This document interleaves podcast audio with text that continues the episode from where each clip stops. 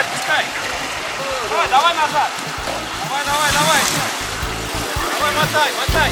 Мотай, мотай. Экстремальный автомобильный спорт. Автоклуб на Моторадио. Давай, давай, давай. И снова здравствуйте, дорогие моему сердцу слушатели единственной на радио передачи о внедорожном образе жизни off-road для всех. На волнах Моторадио для вас работаю я, ее автор и ведущий Роман Герасимов. По устоявшейся в последнее время традиции, все наши истории получаются какими-то многосерийными. Сначала был насыщенный и продолжительный рассказ о приключениях на Северном Урале, ну а теперь вот мы продолжаем говорить о легендарной краеведческой экспедиции «Полная чухлома», которая вот уже в 15 раз прошла на Костромской земле. В этом году она состоялась при поддержке магазина внедорожного оборудования 4 на 4 Sport. Команда Red Off-Road Expedition снова приютила меня в своей уютной компании, и вместе мы вышли на первый ходовой день с важной и интересной миссией. Но обо всем по порядку. Готовы? Тогда поехали.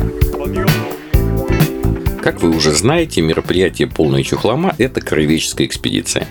Нет победителей и проигравших, Зато есть много замечательных людей, которые несколько дней на внедорожниках изучают историю Костромской области через посещение церквей, заброшенных деревень и других примечательных исторических объектов. В первый день наши участники собираются в лагере, проходят регистрацию устраивают свой быт, ну и планируют предстоящие маршруты. А второй же день является первым так называемым ходовым днем, когда, собственно, и начинаются приключения, за которыми из года в год приезжают сюда участники со всей страны. И это отнюдь не фигура речи и не преувеличение. По номерам машин можно изучать географию России. Нет такого, даже самого отдаленного уголка, где бы внедорожное сообщество не знало про полную чехлому и откуда бы не приезжали его самые отчаянные представители. Утро 5 ноября выдалось не самым грустным на погоду. Более того, сторожилы чухломы поговаривают, что это была одна из самых теплых ночей за все время проведения экспедиции. Однако ноябрь – это ноябрь, а поэтому серое небо и морось воспринимались как данность. Кто-то выплывал из набравшейся под палатку лужи, более подготовленные вылезали из оборудованных теплых спальных мест в машине. Слово Сергею Жигиту. Всем доброе утро. Доброе такое ноябрьское, совершенно теплое утро. Кто помнит предыдущую серию передач романа, посвященную Мань Папунеру, там уже говорилось о моих способностях держать все в своих руках, то, что касается погоды. Сейчас буквально по пути сюда на получение всяких прелестей для выезда на первый день карт встретил парня, который уже 10 лет сюда ездит. Говорит, сегодня была самая теплая ночь за 10 лет. Поэтому все у нас здорово, все замечательно, мы бодры, веселы и сейчас сорванем пачкаться. Надо сказать, что джиперы умудряются организовать уютное э, существование везде, где они оказываются. Большие непродуваемые шатры, генераторы, а общий свет в лагере. В общем, каждый выходил из ситуации по-своему, но на комфорт не жаловались. Утро начинается с общей зарядки около палаток организаторов – особый шарм ей придает классический советский звуковой ряд. И надо сказать, что несмотря на довольно раннее утро и соответствующую погоду, желающих размяться перед маршрутом находится немало. Приготовьтесь к выполнению гимнастических упражнений. Выпрямитесь, голову повыше, плечи слегка назад. Как таковой старт никто не объявляет – Очнувшиеся от сна и общения с друзьями участники посещают в свободном порядке палатку организаторов, где они получают карту и небольшой продуктовый презент. Карты и вкусняшки каждый день отличаются. Доброе утро! Мы очень любим наших участников, поэтому никогда не оставим их голодными. И каждое утро они получают какую-то вкусняшку на ходовой день. У нас пирожки. Пирожки с мясом, пирожки с луком и яйцом и блинчики. Вкусные. Неизвестно с чем. Получили свои карты и мы. Одна часть нашей команды отправлялась маршрутами геоджиперов, а вторая готовилась прорубаться по красным и очень красным маршрутам эгигейцев. Более того, эгигейцы, с которыми, собственно, поехал и я, взяли на себя дополнительную общественную нагрузку по доставке таблички к церкви Николая Чудотворца в урочище Рылеева.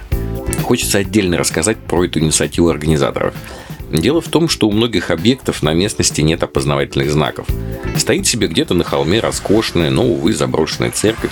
А то, что это за церковь, когда и в честь кого она была построена, совершенно не ясно. Никаких табличек нету. Так вот, команда организаторов собирает информацию по таким объектам, печатает ее на специальных таких удобных табличках, а потом участники полной чухломы в добровольном порядке отвозят эти таблички и закрепляют их на безымянных исторических объектах. Нам досталась церковь Николая Чудотворца, и первый день мы решили полностью посвятить себя этой миссии.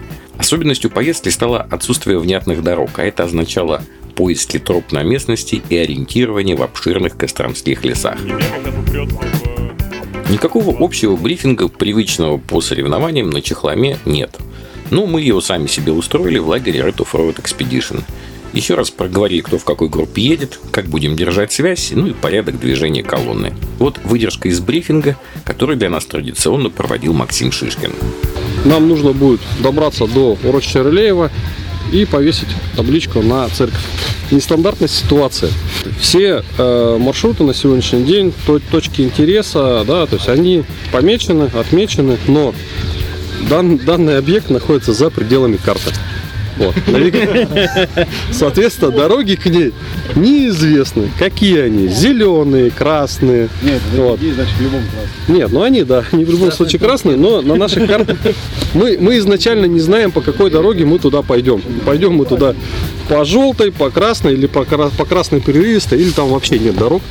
Вот. Но так как урочище есть, и навигация все-таки прокладывает какие-то маршруты, э, поэтому первым делом выдвигаемся, у нас будет разведка, будем откатывать маршруты.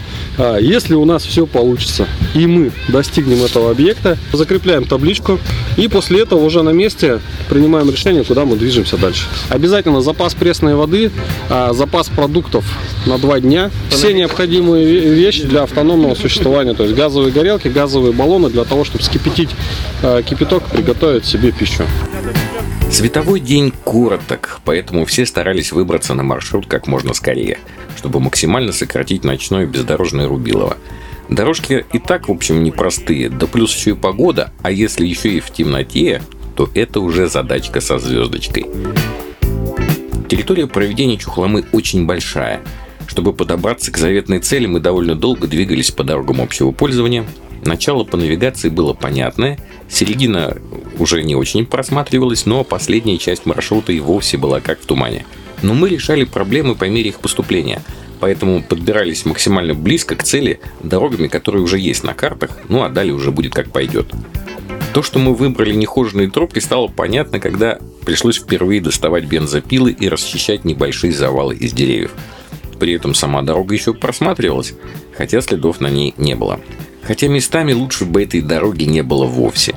Старые скользкие колеи под постоянным дождем становились совсем невыносимыми. Глубокие настолько, что не хватало клиренса и приходилось доставать себя лебедками, они как по рельсам тащили нас только вперед. В начале внедорожной части нашего пути мы еще встречали других участников, но большую часть все-таки проехали в гордом одиночестве.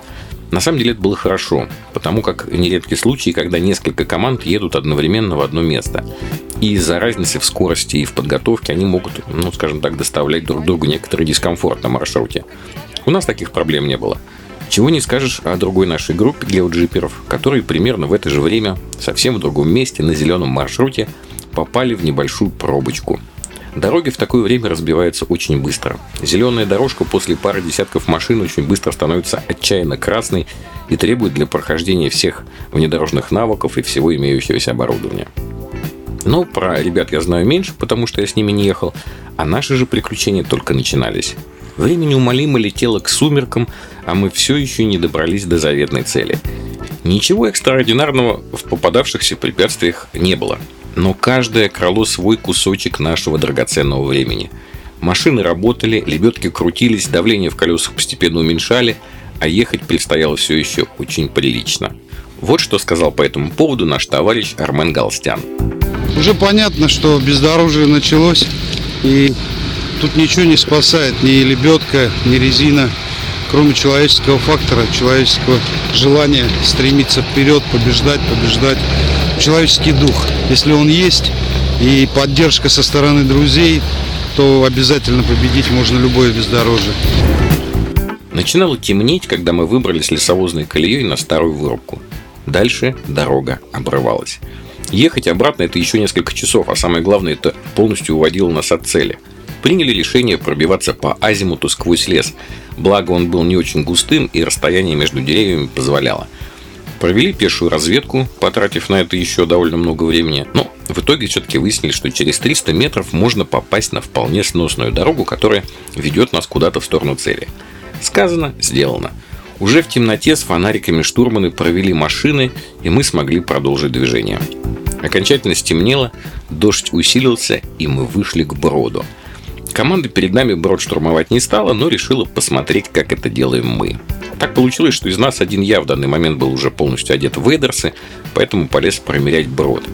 Водоем был не особенно широким, э, с большой ступенькой на нашей стороне и довольно пологим, комфортным выходом на противоположный. У берега были надежные деревья, было куда цеплять лебедку, ну а в самом глубоком месте было по грудь. То есть, в принципе, проходимо. Вперед пустили Максима Шишкина на Патриоте. У него 35-е колеса, поэтому его было проще всего переправить на другую сторону, чтобы он уже там потом страховал другие машины. Вообще переправа в ночи выглядит весьма эпично. Фары под водой, брызги, рев машин. Максиму удалось преодолеть брод своими силами без помощи лебедки. Выглядело со стороны ну, относительно просто, однако повторить его подвиг больше ни у кого не получилось. И довольно глубокая колея там на дне, э, якорила за мосты машины и приходилось очень быстро, пока не затекло много воды в салон, доставать их лебедкой. По сути, все прошло почти штатно. Почти, потому что машина Nissan Xterra Армена Галстяна в самом глубоком месте неожиданно заглохла и отказывалась заводиться. Собственная лебедка быстро очень высосала остатки аккумулятора и пришлось вытаскивать другой машиной. На берегу уже в темноте разобраться с природой поломки не получилось, поэтому приняли решение тащить в лагерь на тросе.